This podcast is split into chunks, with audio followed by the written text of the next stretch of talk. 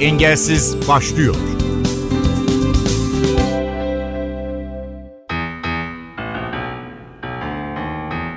Merhaba ben Ayhan Aktaş. Programımızın bu bölümünde ampute futbolu konuşacağız. Ay Yıldızlar şu anda Yalova'da milli takım kampında. Milli takım sporcularından Okan Şahiner'le milli takım antrenörü İsmail Temiz spora ve gündeme dair sorularımızı yanıtladı. Van depreminde bir bacağını kaybeden ve futbolculuk kariyeri bundan sonra başlayan Okan Şahiner hikayesini NTV radyo dinleyicileri için anlattı. Dinliyoruz. Okan Şahiner, milli takım sporcusuyum. 10 yıldır ampute futbolla uğraşıyorum. 6 yıldır da milli takıma hizmet veriyorum. Bir Avrupa bir de Dünya Kupası şampiyonam var. Şampiyonlar Ligi şampiyonu yaşadım. Van Erdiş depreminde sol bacağımı kaybettim. O zaman 18 yaşlarındaydım. 7.1 depreminde 51 saat göçük altında kaldım. Akutlar tarafından kurtarıldıktan sonra hastaneye götürüyorlar beni. Hastanede tedavim başlıyor. Doktorlar ilk başta kurtarırız diye %50 ölüm riskim olduğu için ilk böbrekleri falan kurtarmaya başlıyorlar. Ayağa fazla önem vermiyorlar. Ayakta da dokular öldüğü için ampute ediyorlar. Amputasyon sebebi de öyle oluşuyor. Bir üç buçuk ayda falan hastanede yatıyorum. Bacak ampute olduktan sonra doktorlar tarafından protez bacakla hayatına devam edersin. Hayat hiçbir şekilde bitmedi senin için.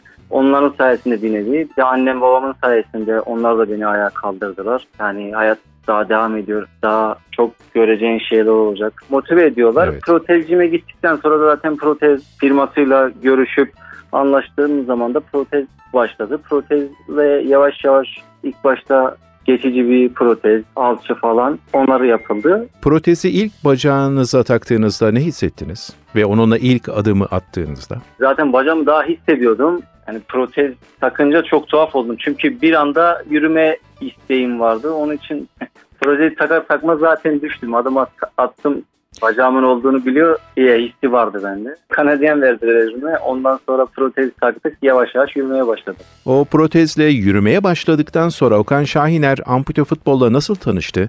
Ondan sonraki süreç nasıl ilerledi? Protez firmasında bir abimiz vardı. O da Van'daydı. Ben de ona kendimi anlattım. Futbol falan çok seviyorum. O dedi ki senin için iş bitmiş değil dedi. Şöyle bir branş var dedi. Ampute futbol branşı var. Bir araştır dedi olmasa seni görüştürürüz dedi. Buradaki Ankara'da da var iki tane takım. Ben de baktım araştırdım. Çok güzel de oynuyorlar. Gittim bir gün Ankara'da olan bir ampute futbol takımına. Orada iki tane Kanadyen verdiler elime. Çok mutluyum tabii böyle hırslıyım. Yeşil sahalara döndüm dedi. Top ayağıma attılar. O ara kafam tabii daha önce de oynamışlığım var. Bacak var olduğu istiyor. Sol ayağıma bir tane top attılar. Sol ayağımla bir arkaya döneyim dedim. Bir baktım sol ayağım yok düştüm yere. Yani o top sana gelirken ayağını hala var olarak hissediyordun tabii. Tabii tabii o, o an anladım zaten ayağımın olmamadığını.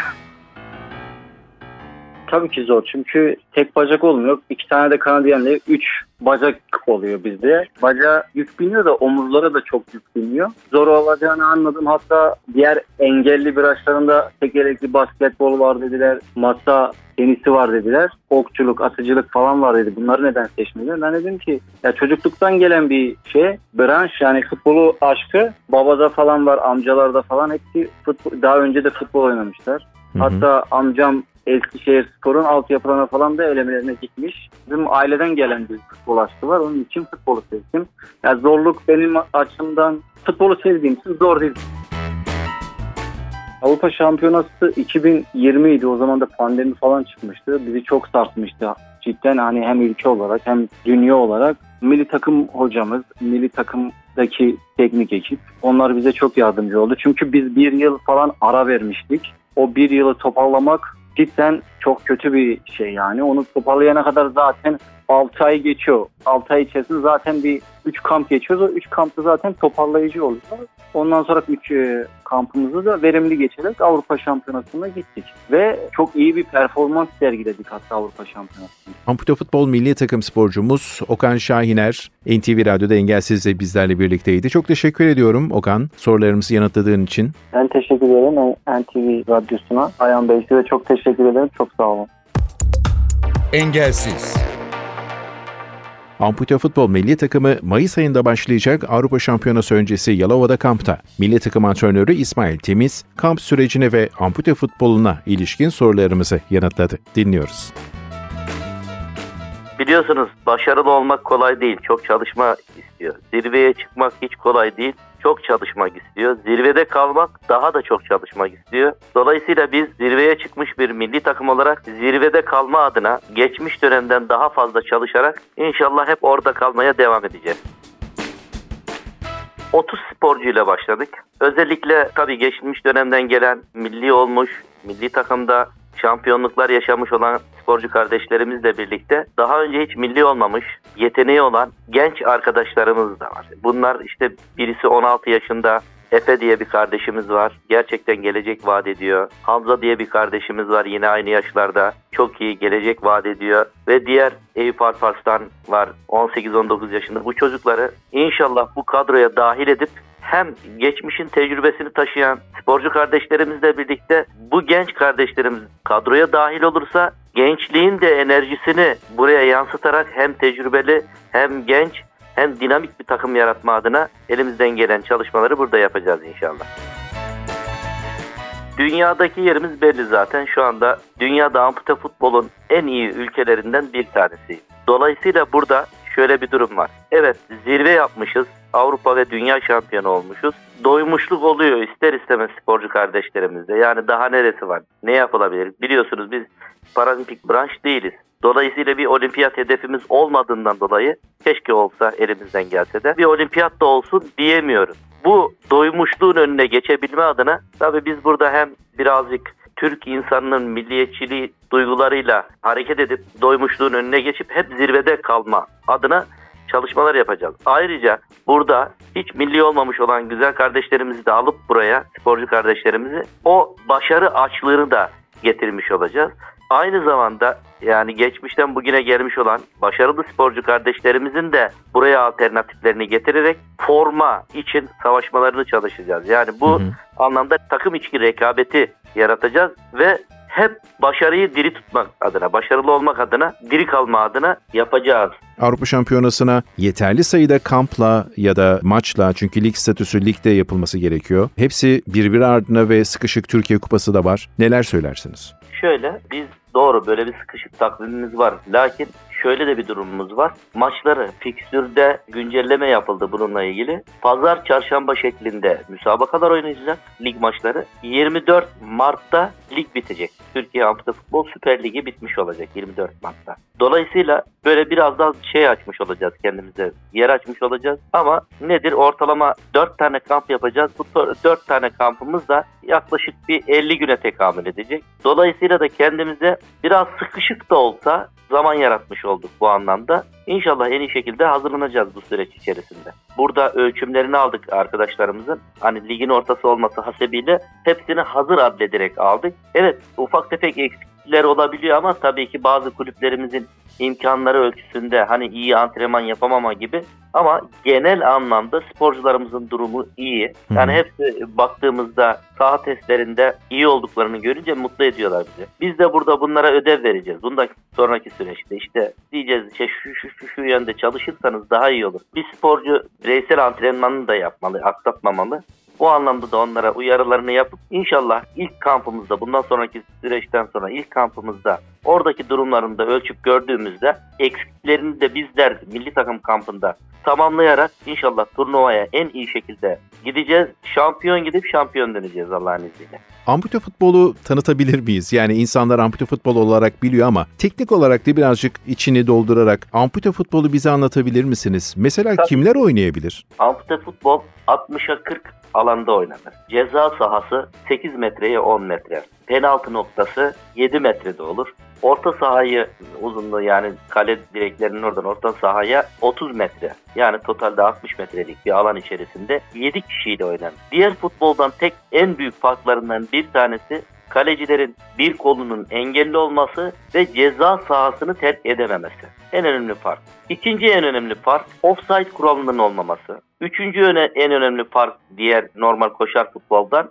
en önemli fark kaleci out atışlarının orta saha çizgisini geçememesi ve taçların da ayakla kullanılması. Sonraki kuralların hepsi aynı. Bir de oyuncu değişikliğinde sınır yok bizde. İstediğimiz kadar oyuncuyu, aynı oyuncuyu defalarca alıp oyundan tekrar oyuna atabiliriz. Dolayısıyla normal koşar futboldan farkları bunlar. Ama işte çalışma şekli, oyun şekli, tekniği, taktiği, antrenmanı normal koşar futboldan hiç farklılıkları yok.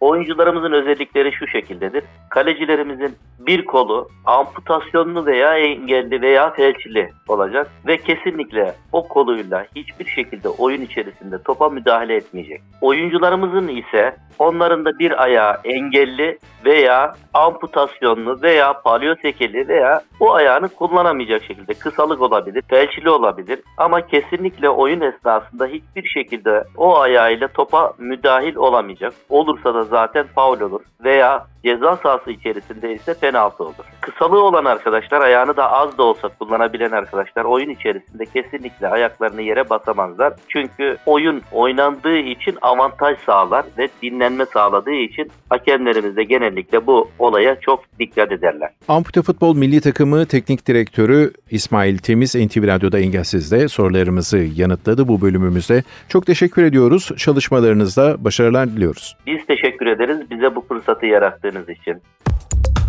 Engelsiz. Engelli sporcuların elde ettiği başarılar yakın geçmişte sıkça konuşulan derecelerdi. Bunlardan en dikkat çekici olanlardan birini Down sendromlu futsal milli takımının Avrupa şampiyonluğunu gösterebiliriz. Ülkemizde çok sayıda farklı seviyede Down sendromlu birey var. Engelsiz programımızın bu bölümünde özellikle bu sendromlu bir çocuğa sahip olan ailelerin spor konusunda farkındalıklarını arttıracağını düşündüğümüz bir röportaja yer vereceğiz. Gelişim Üniversitesi Engellilerde Egzersiz Bölümü Başkanı Doçent Doktor Taner Atasoy'a Down sendromlular ve spor özelinde sorularımızı yönelttik. Down sendromlular hangi sporları yapabiliyor? Down sendromlar iki gruba ayırabiliriz yapabilecek olduğu spor branşlarını. Birisi rehabilitasyon grubu, diğeri de paralimpik grup yani elit grup olarak ayırmamız mümkün olacak. Rehabilitasyon grubunda Down sendromlar sadece kontaklı sporlar yapamıyorlar. Diğer tüm spor branşlarını yapabilirler. Paralimpik grupta da malumunuz 3 tane paralimpik grubumuz var bizim. 3 paralimpik branşımız var. Bunlardan masa tenisi, yüzme ve atletizm ve türevlerini yapabilirler. Kontak ifadesini biraz açabilir miyiz? Kontak dövüş sporları diyelim. Yani mücadele sporlarının içerisinde dövüş sporları, kontak sporlar diye tabir edilen grubu yapamıyorlar. Bunun gerekçesi de Down sendromların birçok Down sendromundan kaynaklanan birçok komplikasyonları var. Eklem problemleri, denge problemleri, düşük kas tonusu problemleri, kalp problemleri en önemlisi. O yüzden kontak sporları diye adlandırdığımız grubu yapmalarında sakınca var ama bazı durumları gözlemliyoruz dünyada ve Türkiye'de. Mesela karate kata branşını yapabiliyorlar.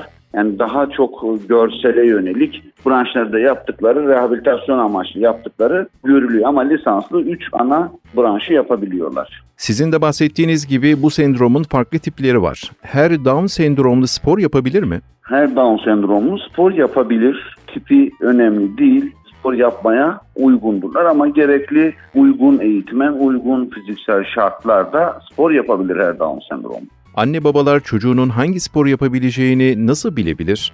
Nereden yardım alabilir? Anne babalar çocuklarının nasıl spor yapabildiklerini ön testi olarak yapamazlar. Bunun için bir engellerde spor uzmanından yardım almalı. Çocukların hangi tipte Down sendromuna sahip olduğunu, hani az önce de bahsetmiş olduğumuz gibi rehabilitasyon grubunda mı spor yapabilir yoksa elit seviyede paralimpik branşta mı spor yapabilir? Bir spor uzmanından yardım almalıdırlar. Özellikle Down sendromlu çocuklarda spor etkili oluyor.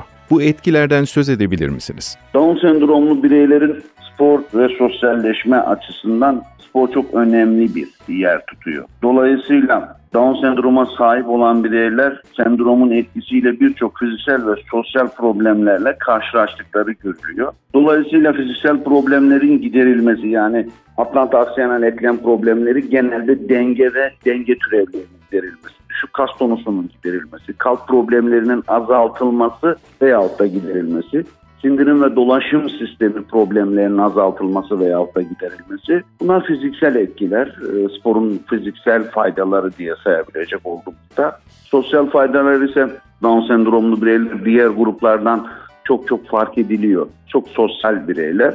Ama bireylerin spor sayesinde bulunmuş oldukları ortamın kurallarına uyması, kuralların devamı ve bulunmuş oldukları ortamda kural koyucu özelliğini geliştirebilirler. Sosyalleşebilirler. Çok çok üst düzey sosyal bir hale gelebilirler. Sporun bu manada Down sendromlu bireylere diğer gruplardan daha etkili ve faydalı bir araç olduğunu söyleyebiliriz. Peki Down sendromlu yetişkinler de spora başlayabilir mi?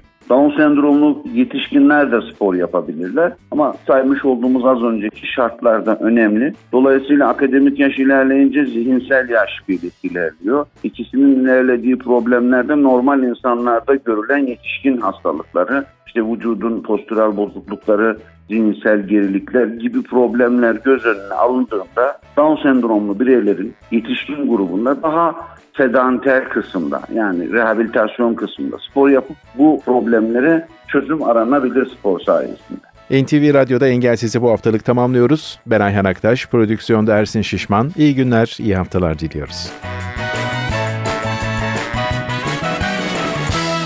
Programın tüm bölümlerini ntvradio.com.tr adresindeki podcast sayfamızdan dinleyebilirsiniz.